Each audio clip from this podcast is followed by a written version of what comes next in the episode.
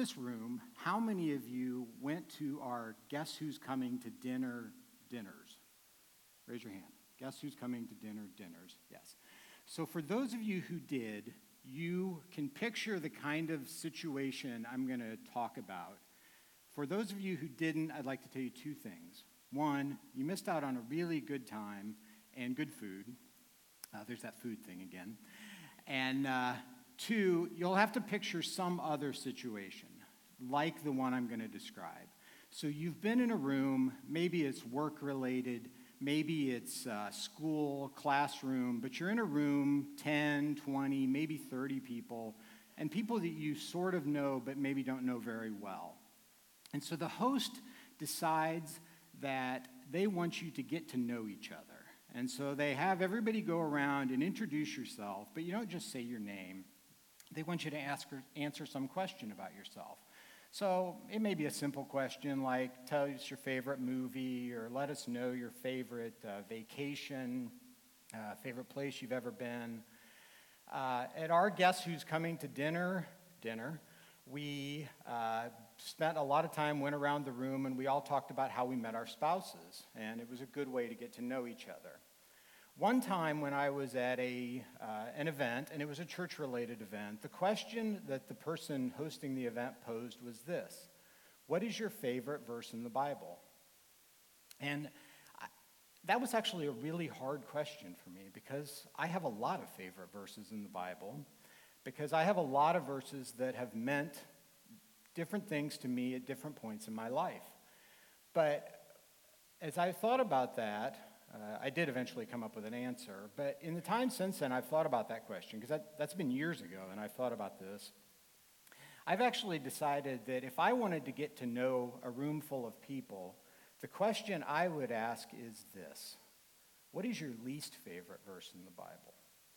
What is the verse or the story in the Bible that you don't like?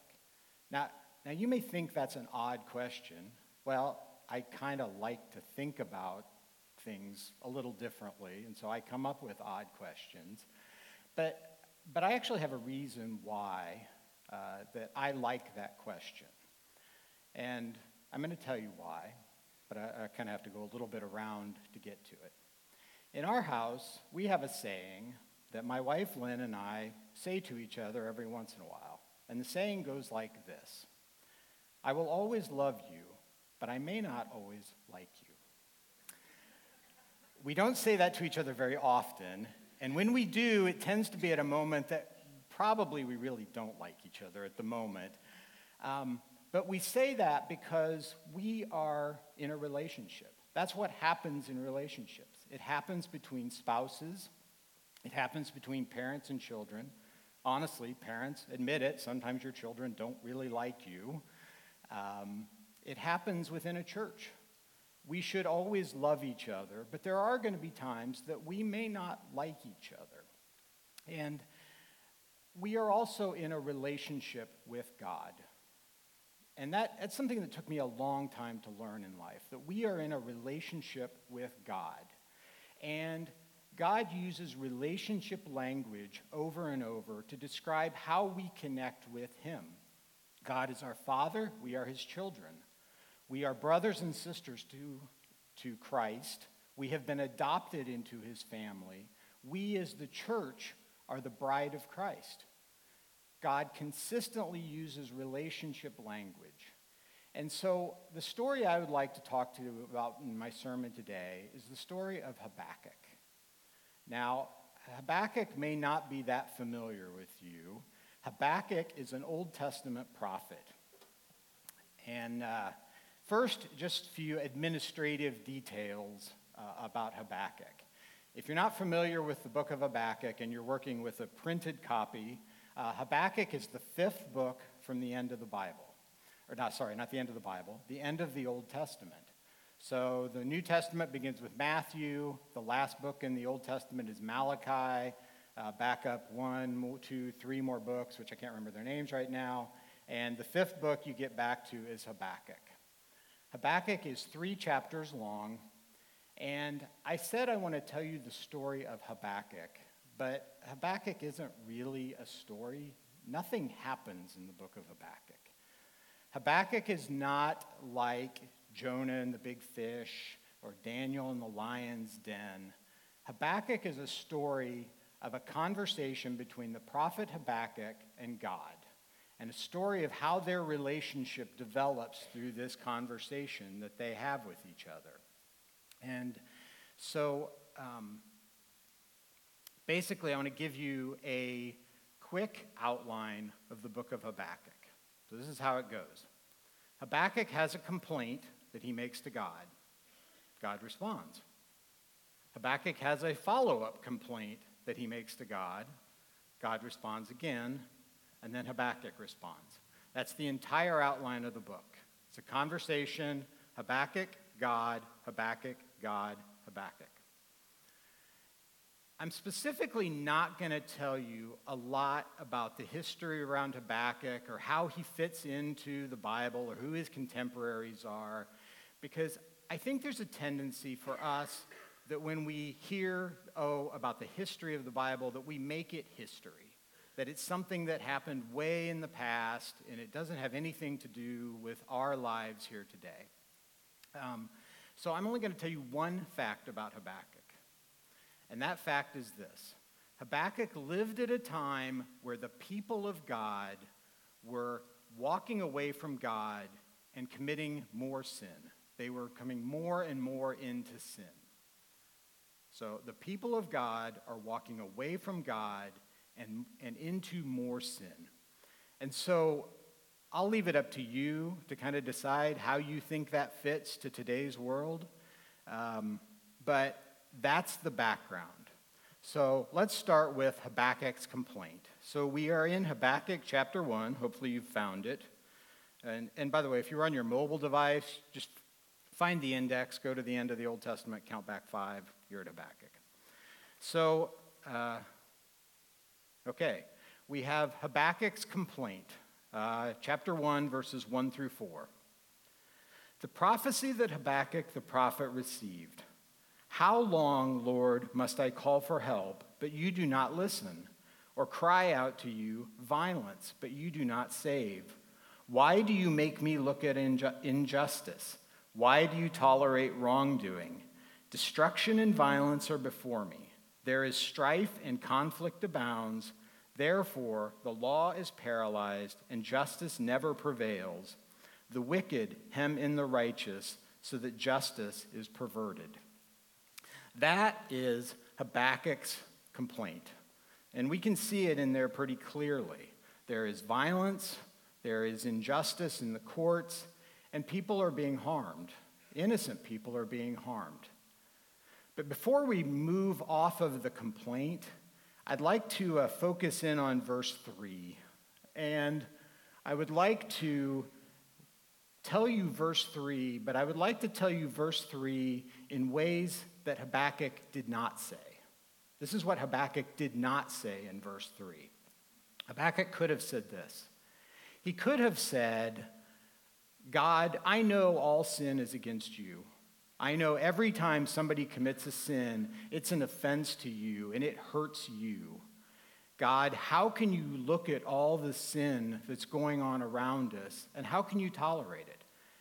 Habakkuk could have said that in verse 3. He didn't. Habakkuk could have said, I look around at all these things that are happening. I look around at the in- injustice. I look around at the violence. I think about the victims of violence, the innocent children, the people. I look at all these things and I say, how can you, how can you let these things happen to all these people who are being harmed? Habakkuk could have said that. He didn't. I want us to look again at verse 3 and what Habakkuk actually does say. What he says is, Why do you make me look at injustice? Why do you make me look at injustice? Two points I'd like to make about what Habakkuk says right here. One, uh, I think there's a tendency of us to look at people in the Bible and think that they're in the Bible because they have everything put together. They have everything figured out. Habakkuk is not there. If you really look at verse 3, this is a very selfish statement. He's looking around at all these terrible things that are happening, and he says, Really, why, why do I have to look at this? Why are you making me look at this? That is really a position of, of selfishness. He is not in a place of emotional and spiritual maturity. When he starts this journey, this discussion with God, and that's where we are. And that's human life. I mean, we understand that if we look at human life. Mike talked about his newborn infant. When we are born into this world, we are inherently selfish. We want what we want right now. And if we don't get it, we're going to cry until we do. That's, that's how we come into this world. And the Christian life isn't that different. We start out from a place of, of selfishness. And that's where Habakkuk starts this journey that he's going on through this book with God. And that's the complaint he makes. The second point I'd like to make about this is before we get too hard on Habakkuk and what he says, I think we have to look at ourselves. Because if you've spent any time in the Christian world, in America, in modern day America, excuse me, if you've spent time, you understand that you've sat in this discussion. You've sat in the discussion where people have said, this country is going to pot.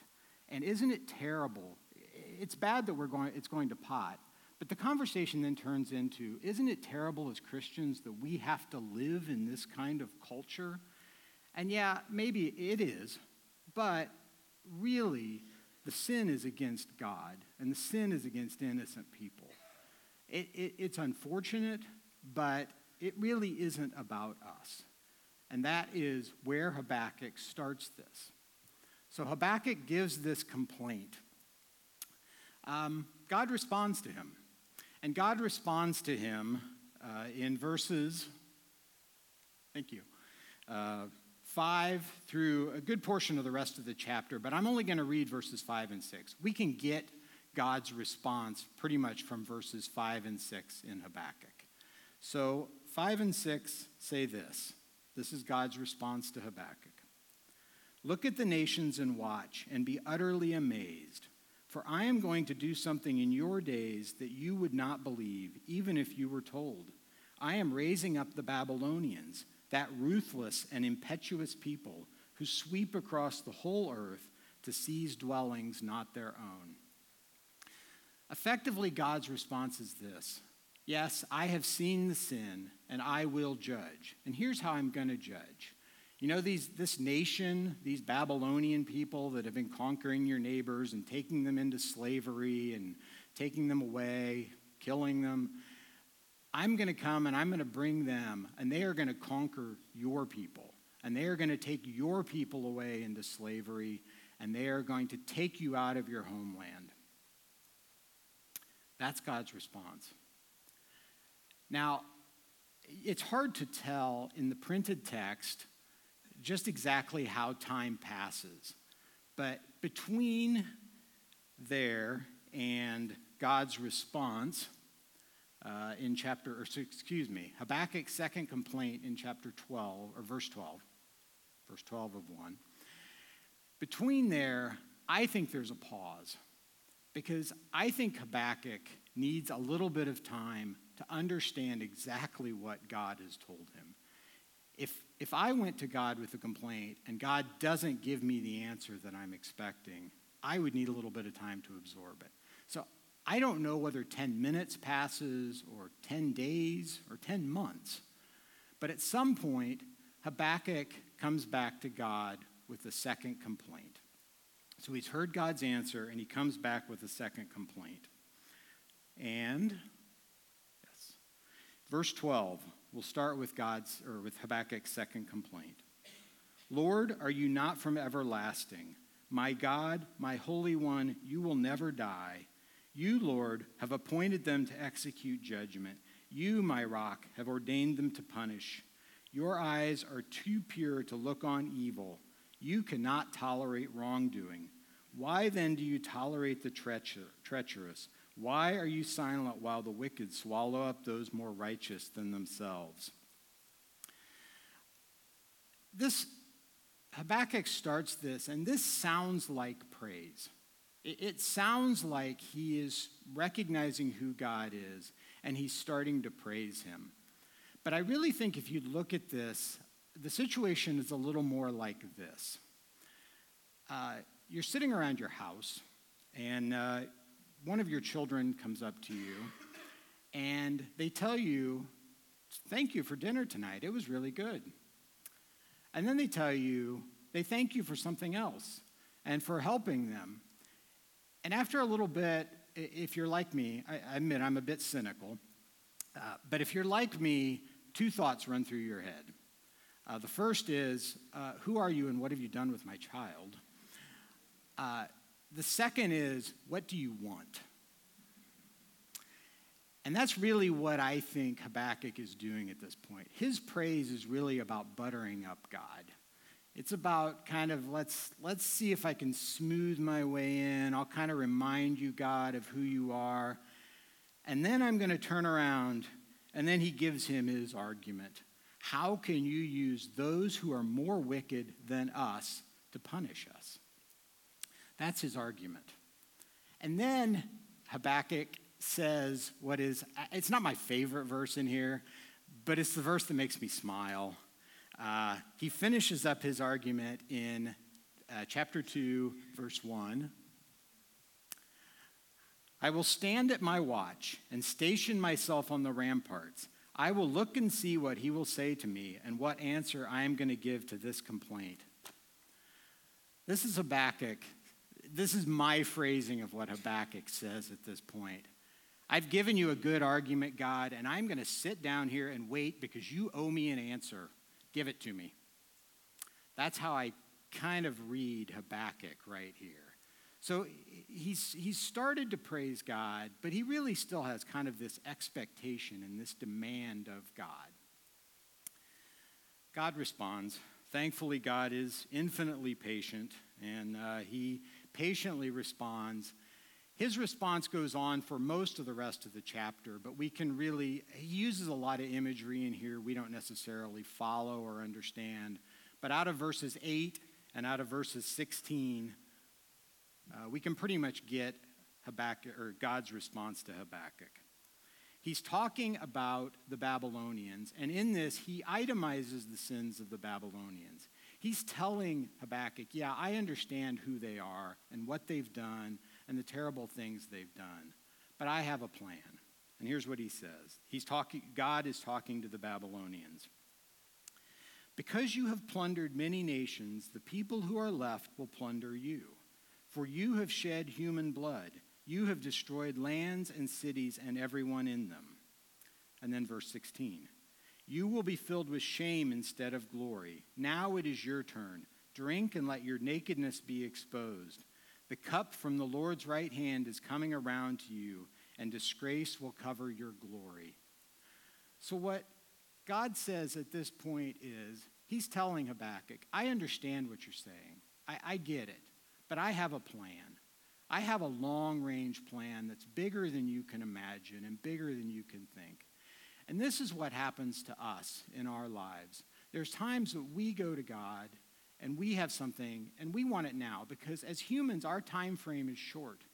Our, our, we just don't have that long of a window. God sees generations ahead. He knows the decisions that he makes and the moves that he makes how they're going to affect our children our grandchildren our great grandchildren if the lord doesn't return if the lord doesn't return he knows how these decisions and the things that he do are going to ripple across people we may not even know who they are or recognize the change that's happened.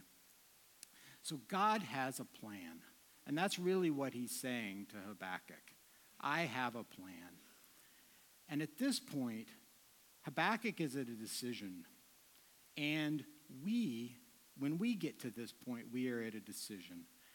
I'm going to circle back to the question that I said at the beginning the verse that you don't like. This is really what's happened for Habakkuk at this point. Habakkuk has gone to God and he's made his complaint, and he does not like God's response. And I think if he's really, if he's honest with himself, if we will be honest with ourselves, there are points in our lives where we don't like the response God gives us. And maybe in that brief period of time, we have to, if we are honest with ourselves, we have to admit that we really don't like God at this moment. But here's what I'll say. Um, I actually have a fairly long list. It's, it's, a reasonably long list, anyway, of verses and stories in the Bible that when I've read them, I've looked at them and I've said, What are you talking about, God? I don't get it. What, what happened in this story? I, you know, I don't know. But those are the moments, those are the times for me where I have learned more about myself and more about God than from any other place. It's the times where I've had to wrestle with God, with what He's trying to say. Because a lot of times when I read the Bible and something in it doesn't really line up with what I thought about God, it's because I haven't thought about God the right way. And see, this is the difference in relationships. If, if Lynn and I are in this moment where we don't like each other, it could be my fault, probably is. Um, it, it, it, could be, maybe, may, maybe, maybe, could be her fault, maybe. Smile at her. Um, but in our relationship with God, if, if we're in a point where we're in contention with God, the problem is not with God. God is perfect. He is who He is. He sees everything, He created everything. And it's these moments where we have to choose one of two responses. We have to choose to either stubbornly stay in this is what I'm going to believe and this is where I'm at, or we do some self evaluation. And so I'd like to finish now the book of Habakkuk and see what Habakkuk's response is and how Habakkuk responds. It's not clear in. Uh,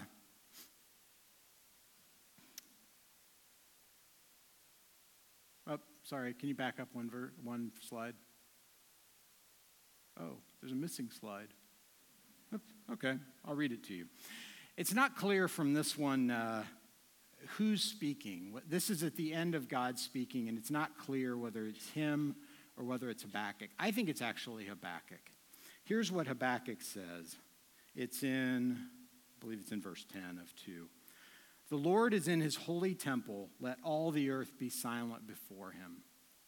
This is now where Habakkuk realizes who he is and who God is.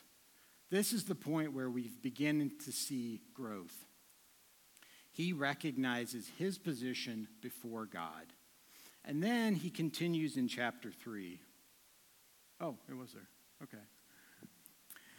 Lord, I have heard of your fame. I stand in awe of your deeds. Repeat them in our day. In our time, make them known. In wrath, remember mercy. This is the point where Habakkuk has finally gotten it. This is why I like the book of Habakkuk because we can see him grow through here. We can see him start from a period of selfishness. God doesn't answer his question the way he wants, but he turns around and he recognizes who God is and what God has to say. And then he worships God. Just like we've done here, he worships God. I stand in awe of your deeds. Then he finishes. Um, and this is Habakkuk's really true great profession of faith at the end of his book. Verse 17 Though the fig tree does not bud, and there are no grapes on the vine, though the olive crop fails, and the fields produce no food, though there are no sheep in the pen, and no cattle in the stalls, yet I will rejoice in the Lord. I will be joyful in God my Savior. The sovereign Lord is my strength. He makes my feet like the feet of a deer. He enables me to tread on the heights. Habakkuk says, God, you are worthy of following. You are worthy of praise. You are worthy of everything, even if I get no benefits out of it. Not in this life, anyway. There are always, there will be benefits to serving God whenever, but it may not come in this lifetime it may not come until the next life. And that's what Habakkuk realizes that God, you are worthy of my service, even though nothing may work out the way I want to. So there are two places where we can be in that dislike with somebody. One of them is the situation that we talked about here. We ask somebody to do something and they say no.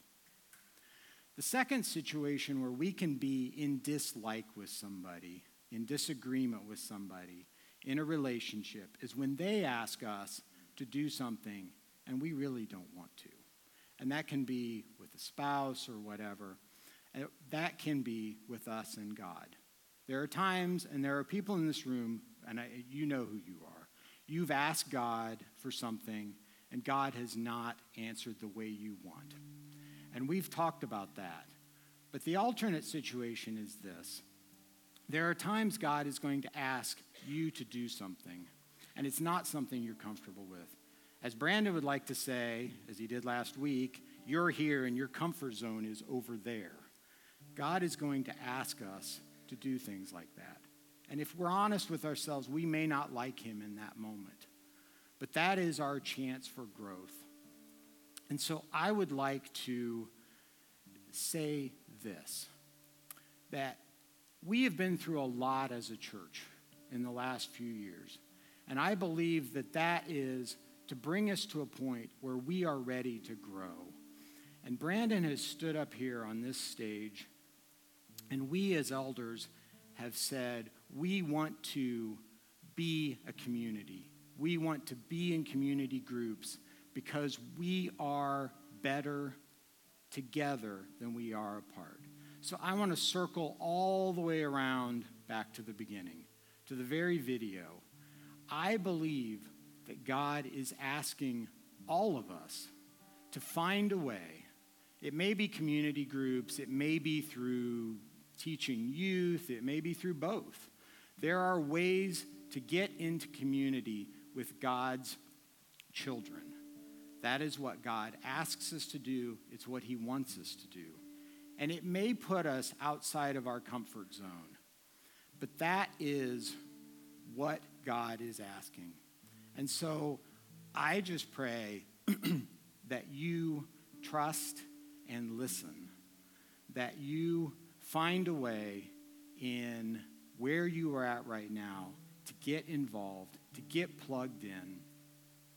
Brandon said something a couple weeks ago in a sermon that may have slipped by and you may not have caught it, but I'm going to say it right now. I'm going to repeat it. He said, we, we want to be the place where you can be plugged in. We want to be that place. But if for whatever reason we can't be, if, if you can't be plugged in here, find a place where you can be. Find a place where you can be in community with people because that is how we live out the Christian life. Let's pray. Our Father in heaven, we come before you and just pray for your message and your word. We pray that your word would sink in to every heart that's here and everyone who hears this. And we pray that as a church, that we continually be bonded closer together with each other and with you in your love. We pray this in Jesus' name. Amen.